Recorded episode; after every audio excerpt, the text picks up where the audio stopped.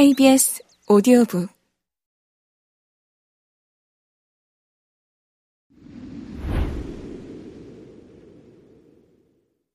그녀는 미래에 대한 감정을 잃었다. 가을에 마른 대로를 걸어 대학에 갈 때, 레 망다랭을 덮을 때, 나중에 수업을 마치고 그녀의 오스틴 미니로 뛰어들어갈 때, 학교에서 아이디를 데리고 올 때, 시간이 더 흘러 이혼과 어머니의 죽음 이후에 처음으로 조다상의 라메릭을 머릿속에 떠올리며 미국으로 떠날 때, 3년 전까지만 해도 로마에 다시 오게 해달라는 소원을 빌며 트레비 분수에 동전을 던졌을 때, 그녀 안에 있었던 몸짓과 행동, 낯설고 좋은 것들에 대한 기대가 투영된 무한하게 깊은 어떤 것을 잃어버렸다. 그 감정을 대신하는 것은 절박함의 감정, 황폐함이다.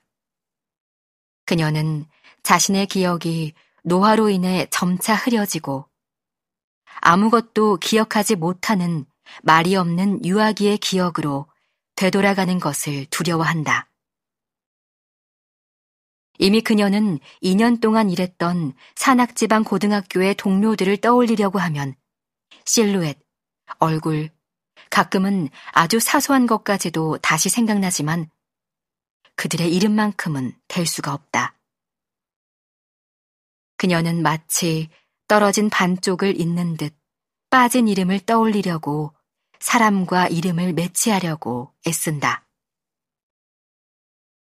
어쩌면 언젠가는 사물들과 그것의 명칭이 불일치를 이루고 그녀가 현실을 명명하지 못하게 되며 말로 표현할 수 없는 실제만이 남을지도 모른다. 그렇기 때문에 그녀는 바로 지금 글로써 미래의 자신의 부재를 형태로 만들어 놓아야 하며 20년째 자신의 분신이자 동시에 앞으로 점점 더 긴 시간을 보내게 될 아직 미완성인 수천 개의 메모 상태에 불과한 이 책을 시작해야만 한다. 그녀의 인생을 담을 수 있는 이 형태. 그녀는 이 형태를 태양 아래 해변에서 눈을 감았을 때 느꼈던 감각이나 호텔방에서 느꼈던 감각. 자신이 여러 명이 되어 인생의 여러 장소에서 육체적으로 존재하는 감각.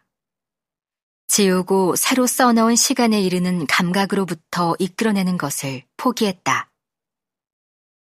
지금까지 이 감각은 그녀를 글쓰기의 어느 곳으로도 어떤 지식으로도 인도하지 않았다. 오르가슴 뒤에 오는 짧은 순간처럼 글을 쓰고 싶다는 욕구만을 줬을 뿐 그 이상은 없었다.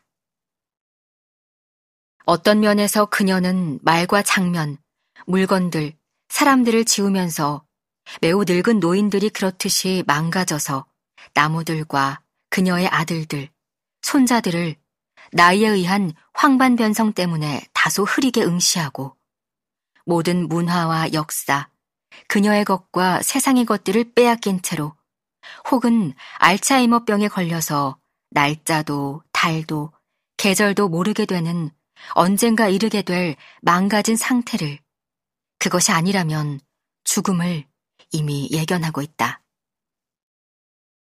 그녀에게 중요한 것은 주어진 시대에 이 땅 위에 살다간 그녀의 행적을 이루고 있는 기간이 아니라 그녀를 관통한 그 시간, 그녀가 살아있을 때만 기록할 수 있는 그 세상이다. 그녀는 또 다른 감각 속에서 자신의 책이 어떤 형태가 될 것인지를 직감했다. 기억 속에 박혀 있던 장면으로부터 전쟁 후 편도선 수술을 한 아이들과 함께 있었던 병원의 침대에서 혹은 68년 7월 파리를 건너던 버스 안에서 그녀를 사로잡은 그 감각은 그녀가 비판적인 의식의 노력으로 구성 요소, 관습, 몸짓, 말 등등을 하나씩 떼어내기에 이른 구별할 수 없는 총체 속에 녹아버린 듯 하다. 과거의 아주 짧은 순간들은 확장되어 일정한 음조를 재는 유동적인 한 해 혹은 여러 해의 수평선으로 나간다. 그러므로 그녀는 거의 눈부시다고 할 수 있는 깊은 만족감 속에서 그것은 그녀에게 개인적인 추억의 장면만을 제공하지는 않는다. 그녀의 의식과 그녀의 모든 존재를 사로잡은 일종의 광대한 집단의 감각을 되찾는다. 차로 고속도로를 혼자 달리는 것과 마찬가지로 그녀는 가장 가까운 곳에서부터 가장 먼 곳까지 현 세계에 정의할 수 없는 총체 속에 붙들린 기분을 느낀다. 그러므로 그 책의 형태는 기억의 장면 속으로 침수해야만 나올 수 있을 것이다. 그 장면들의 배경이 됐던 시대와 연도의 다소 확실한 특징들을 자세히 설명하기 위해서 그 특징들을 점차적으로 다른 특징들과 연결하기 위해 부유하는 수많은 대화들 속에서 뽑아낸 사람들의 말과 사건과 물건들에 대한 언급. 우리가 무엇인지, 무엇이 되어야 하는지, 무엇을 생각하고 믿고 두려워해야 하며 무엇을 바라야 하는지 끊임없이 표명을 쉬지 않고 내놓는 이 설들을 다시 듣기 위해서 그녀는 이 세계가 그녀 안에 새긴 것들과 그녀와 동시대를 사는 이들, 아주 오래전부터 오늘에 이르기까지 슬며시 미끄러져 온 시간을 공동의 시간을 재구성하는 데 사용할 것이다. 공동의 기억에 대한 기억을 개인의 기억 속에서 되찾으며 역사를 경험한 측면에서 표현하기 위해 하나의 삶을 이야기하거나 자신을 설명하는 것을 추구하는 우리가 일반적으로 생각하는 회고 작업이 되지는 않을 것이다. 그녀는 생각과 믿음, 감각의 변화, 사람과 주제의 변환을 포착하고 세상과 세상의 과거에 대한 기억과 상상을 되찾기 위해서만 자신의 내면을 들여다볼 것이다. 어쩌면 그녀가 경험한 것은 그녀의 손녀와 2070년의 인간들이 경험할 것들에 비하면 아무것도 아닐 수 있지만 그녀를 쓰게 만드는 이미 거기에 있는 아직 이름 없는 감각들을 뒤쫓는다. 그것은 연속적이고 절대적이며 삶의 마지막 장면까지 점차 현재를 집어삼키는 반과거 속으로 서서히 미끄러지는 이야기가 될 것이다. 일시적으로 중단된 흐름. 그러나 그녀의 존재의 실질적인 형체와 사회적인 위치를 포착할 사진과 영화 속 장면들이 군데군데 들어갈 것이다.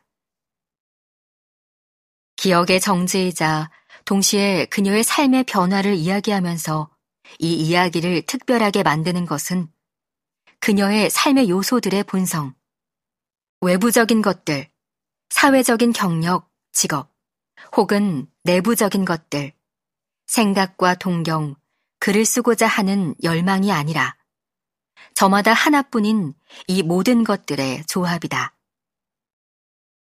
글 속에서의 그녀는 거울 속, 사진 속의 끊임없는 타인에 해당될 것이다. 그녀가 일종의 비개인적인 자서전으로 보는 이 글에는 어떤 나도 없다. 그러나 일반적 의미의 사람들과 우리가 있다. 마치 이번에는 그녀가 지난날의 서사를 얘기하는 것처럼 옛날 학창시절 자신의 방에서 글쓰기를 꿈꿨을 때 그녀는 점술가들처럼 신비로운 것들을 밝히는 낯선 언어를 찾아내기를 희망했었다. 책을 완성하는 것을 깊은 곳에 있는 자신의 존재를 타인들에게 알리는 것으로 높은 업적으로 영광으로 상상하기도 했다. 어릴 적 그녀가 자고 일어나면 스칼렛 오하라가 되어 있기를 바랐던 것처럼 작가가 되기 위해서 무엇을 내놓지 않을 수 있었을까? 그 후로 40여 명의 학생들이 있는 시끄러운 학급에서 슈퍼마켓의 카트 뒤에서 공원의 벤치 유모차 옆에서 이 꿈들은 그녀를 떠났다. 영감을 받은 단어들이 마법을 부려 등장하는 형언할 수 없는 세상은 없으며 그녀는 자신을 분노하게 만드는 것들에 대항할 수 있다고 믿고 있던 유일한 도구. 오직 자신의 언어 안에서만, 모두의 언어 안에서만 쓸 것이다. 그러므로 써야 할 그 책이 투쟁의 수단인 것이다. 그녀는 이 야망을 버리지 않았다. 아니, 오히려 그 어느 때보다 지금이 가장 절실하며 이제는 보이지 않는 얼굴들, 사라진 음식들이 가득 놓인 식탁보를 감싸는 빛을 포착하기를 원한다. 어린 시절 일요일의 이야기 속에 이미 존재했던 경험한 것들 위에 금세 쌓이기를 멈추지 않았던 그 빛. 지나간 시간의 빛을 구원하기를.